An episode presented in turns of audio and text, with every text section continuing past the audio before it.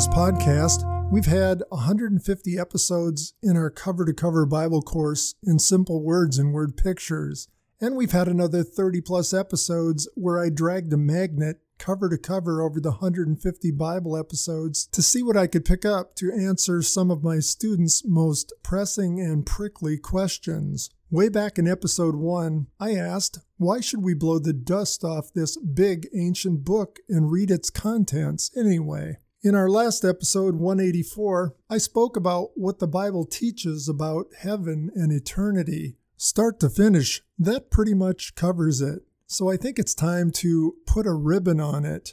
A few days ago, I stumbled across a message I gave to my church that I had previously given in chapel to my students. As I listened to it, I thought this would be a good way to tie the ribbon. It's called The Story of Jesus.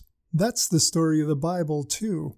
It's told in a way I doubt you've ever heard it told before. I want to give some credit here to Gary Stanley. 40 years ago, I listened to a message on tape where he gave the story of JC from the perspective of John the cowboy. While the details of his story have faded, the impact it made on me has not. It seems a fitting way to end this Word Pictures series with a story.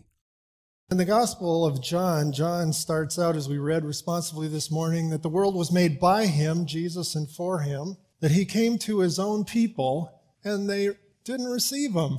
They missed him. The rascals. That wouldn't have happened to us, would it have? Which got me to thinking this week what if Jesus had not come 2,000 years ago, but 200 years ago? And what if he hadn't come to the Middle East, but he'd come to the Midwest. Would it have been any different? Would he have been any different? Morning, folks.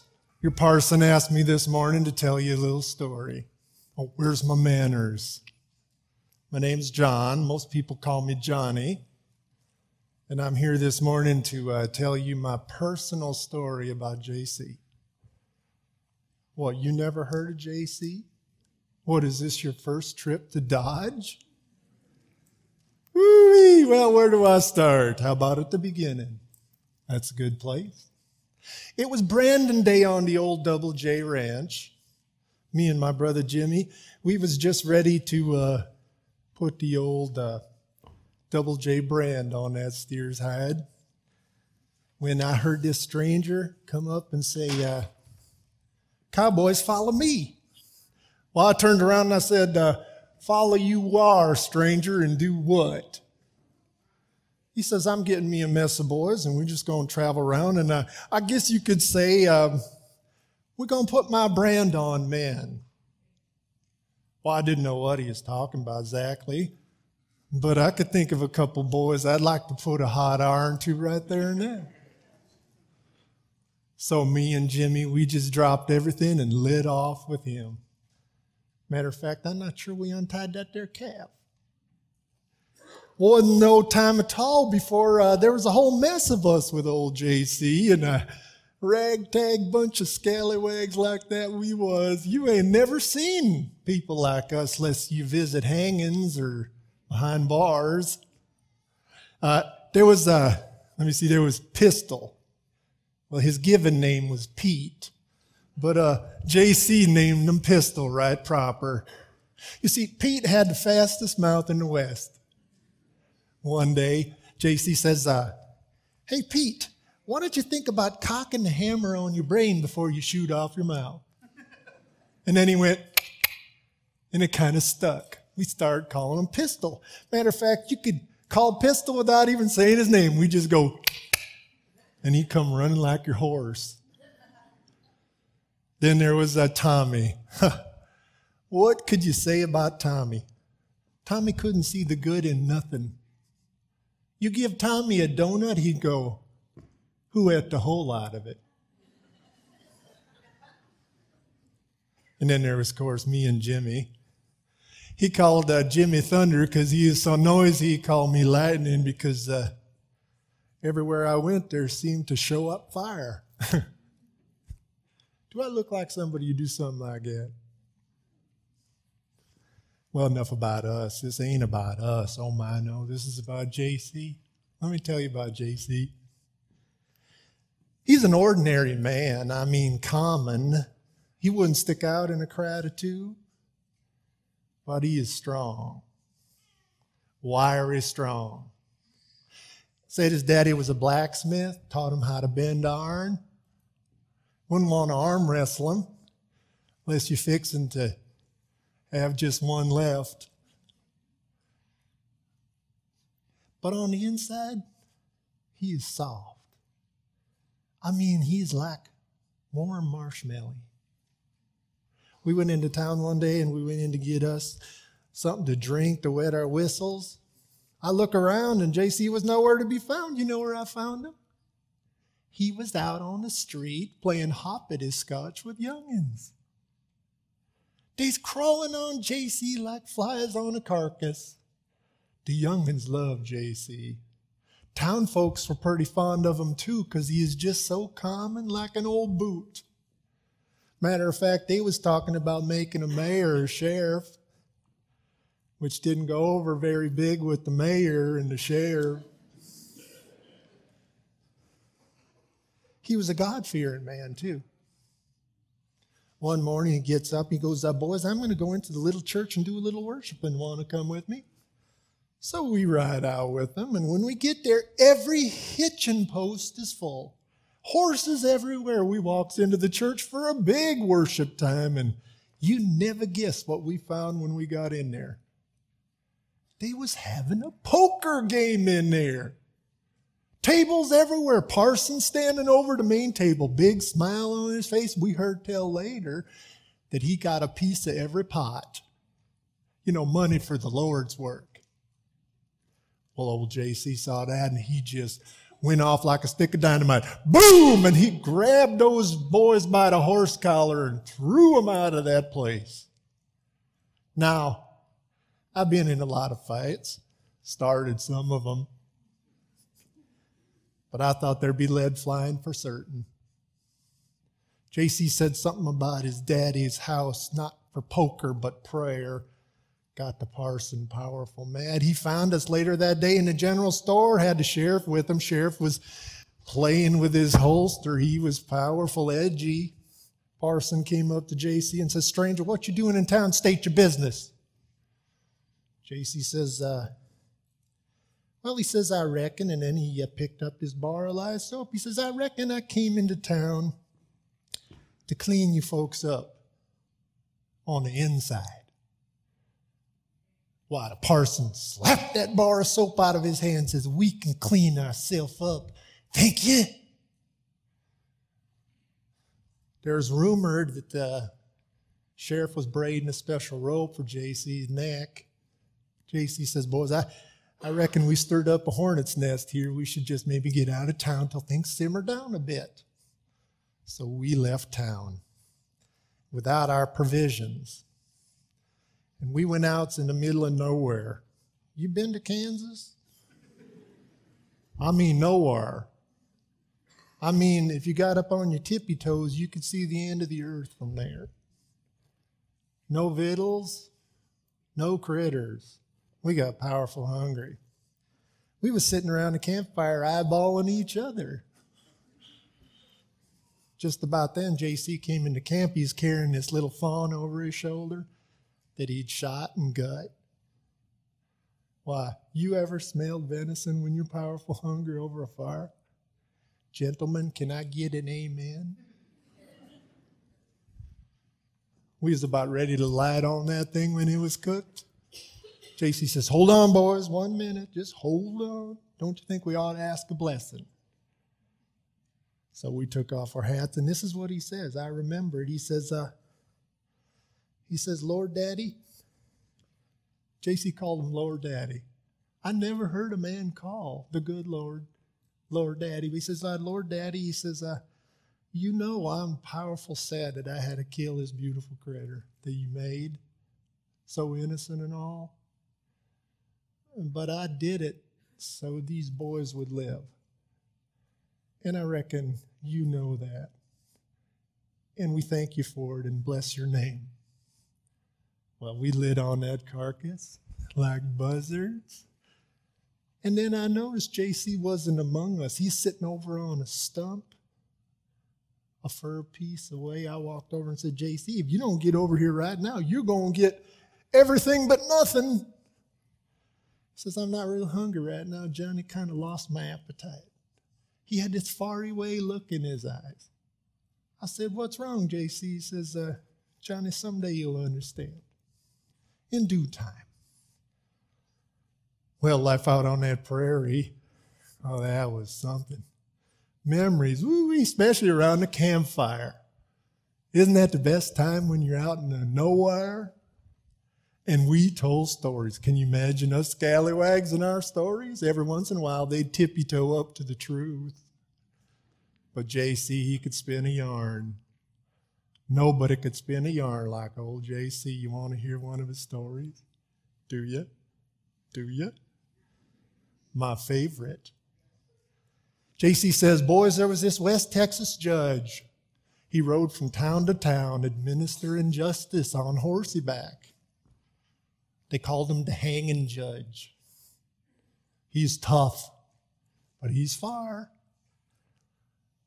One day in this little West Texas town, the judge rode in, set up court, and they had just caught themselves someone rustling cattle in the very act. Just a youngin'. The sheriff brought him before the hanging judge, and when the judge saw the boy, he let out a gasp. When the boy saw the judge, the air went out of him and his head dropped. And the sheriff says, I reckon you know that's the hanging judge, huh, boy? And the boy says, That's my paw. I done run away when I was 14, broke his heart. Well, the sheriff, he wondered what the hanging judge would do now. The hanging judge heard the evidence and said, Sharp, I just need a couple minutes to cipher. Then he takes out of his satchel a big old leather book and starts to page through it, looking and summarizing until he finds something, scribbles it on a note, and shuts the book. He says, Young man, you've been found guilty of rustling cattle by the state of Texas. You're to be hanged. And that's what shall happen. It'll hang and it'll be. Then he did something that they never heard he'd done before nor since. He stood up and took off his judge robe and he walked down the stairs and he stepped next to his youngin and said, Sheriff, that there book up there, I got the reference. Says there's been a case in the state of Texas where kin stood for kin. They took the hanging for their kin. I want to take the hanging from my boy. Why? You can imagine around that campfire, you could have heard a skeeter burp. And then JC said something powerful, strange. He said, uh, he said, boys, uh, I already done took off my robe. Now all that's left is the hanging. I said, JC, what? He said, You'll understand in due time, Johnny boy.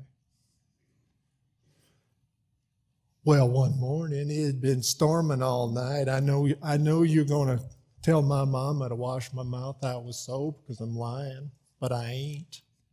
Storming all night, and I woke up to this terrible rumbling. It wasn't thunder. There were no buffalo stampeding in this area. I knew what it was. I could just see through the morning light. Devil's tongue twister, half mile wide, wasn't more than two stone throws away, coming right down on us. And I panicked, and Tommy woke up and he saw it and he says, We gonna die, we gonna die. JC, he looks up from his bedroll, gets out, walks toward that twister and says, Skedaddle, go on, get, get. It skedaddled like a dog with his legs between, tail between his legs. It ran. Then JC turned around, walked back to his bedroll, and said, I reckon I'll get a few more winks, and went back to sleep. Well, pistol, right? He said it was our imagination, something we had the night before. Tommy says, uh, just a coincidence. I just sat there looking at him the rest of the morning. This wasn't no ordinary man. A couple days later, these men came into our camp. They was riding like they just robbed a stagecoach. They said, Is JC in this camp? Says, Yeah, sure is. Says, JC, you got to come back to Dodge City. You got to come quick. Says, What's wrong? Says, It's Laz, your buddy Laz. He's been bushwhacked and gut shot. And he's in powerful bad shape. His kin is asking for you. JC said, Well, I reckon Laz has got a few more days of living. And then he says, But right for now, he's pushing up daisies. Then JC went and saddled up his horse. And we says, JC, if old Laz is pushing up daisies, no use going back there and getting your neck hung. JC says, uh, Boys, a man's got to do what a man's got to do. And he rode off. Well, we just sat there all morning looking at each other. Till finally Tommy says, Well, if they're going to hang JC, they're going to have to take Tommy out with them. You've ever been around, boys, when somebody dares you? Why, before you know it, we was all riding after JC like we just robbed the stagecoach. Caught him just outside Dodge. We got to Laz's house. Half the town was there. Oh, they loved old Laz, but he was gone, gone more, most of a week. Well, there was all kinds of fussing and hugging and weeping between JC and his kin. Then he says, uh, Where'd you bury old Laz? And they said, Right up yonder. You see the fresh dirt under that tree? JC says, uh, I reckon I'll go up and have a little talk with old Laz. Well, I didn't quite like the way he said that. And I really didn't like it when we walked by the barn and he said, Johnny, grab the shovel. Said, JC, you ain't going to dig him up. He's been dead pert near a week. He's going to smell like the south end of a northbound donkey. You can't dig him up. Then JC turned to me and he says, uh, Johnny boy, you ever thought that if I could ask Lord Daddy to give me the power to tell a tornado to skedaddle, I could ask him for the power to fetch a soul back? Hmm? Well, we walked up there together with the shovel and a whole mess of his kin and the town folk. A few minutes later, we walk back down, plus one. Don't take my word for it, ask around. Well, for the next few days, something was wrong with JC. I could tell he was pacing back and forth like a long tailed cat in a room full of rocking chairs. Powerful bothered. I said, What's wrong, JC? You're not yourself. He says, Johnny, I got to go away soon. I got a job to do, and uh, it's bothering me something fierce. I said, What is it, JC? Where, where are you going? He says, uh, he, he, looked me right in the eyes. He says, Johnny, uh, I guess you could say I'm going to hell and back. I didn't know what he meant. I just knew something was burdening him right proper. Well, to make a long story short, one of us boys ratted him out to the sheriff. Sheriff got a posse, grabbed him in the night. Pistol tried to clear leather and shoot him, and old JC put his hand on his pistol said, Pistol, put it away. A man's got to do what a man's got to do. Well, we all run like schoolgirls chased by rattlers. I found myself in the livery stable, buried under hay, wondering what they was doing to JC. I didn't have to wait long. By morning, I heard a ruckus in the street. I peeked through the hay out the door I thought it was JC as his clothes. I tippy toed down there as close as I could get. I'm telling you, I ain't, I ain't never seen a man beat like that man. He looked like he'd been pistol whipped and dragged through a field of cactus. But he looked up at me through puffy eyes and tried to smile, and he says, Cowboy, follow me. I followed him all right, right up to Boot Hill. They hanged him between two horse thieves. But they couldn't hang him neat and quick, no. Parson talked him into putting a rope under his arms. He just sat there swinging in the breeze. Every time he breathed in, the rope got a little tighter. Sheriff and his buddies, deputies, was gambling under the tree for the only thing JC owned worth anything in the world, them boots. They was special boots. JC didn't say much. Guess he is suffering too bad. He did say, uh, Lord Daddy, he says, forgive these folks. They don't know what they're doing. And uh, a little later, he says, uh, Johnny boy, find my mama and take care of her. I said, I will, JC. Then he said, he said, Lord Daddy, where is you? And then took a deep breath and said, I done it. And he is gone. Sheriff made sure. Took a six shooter and shot him right through the heart, kind of an explanation point, I guess. And then they buried him up on Boot Hill and posted deputies. They didn't want the same thing to happen to JC as happened to old Laz. Hmm? Well, why y'all looking so satty eyed and mushy mouthed? That ain't the end of the story. Day two later, I don't know, we's hiding in hay, making our plans to escape one by one. We heard this terrible ruckus in the streets. I peeked out the haymow door. The deputies was running down from Boot Hill like they were being chased by the devil. And I'm rubbing the sleep out of my eyes, and the boys are rubbing their hair and the straw off of them when uh, JC walked through the haymow door. No, I mean, he walked through the door. I mean, without opening it. I nearly lost my bodily functions. and he just said, Morning, boys. And we just says, JC, ha, well, ha. He says, Boys, don't you remember that fawn over my shoulder out there in the middle of nowhere? How that innocent thing give up its life so we could live? And I said, You'd understand in time. Don't you remember the story of the judge? And I said, I done took off my robes. The hanging's coming. Don't, don't you remember old Laz? And then I know this sounds strange, but as I look from boy to boy to boy, those following JC, it was if I could look right through them and I saw JC's brand get sizzled on their hearts. Hmm?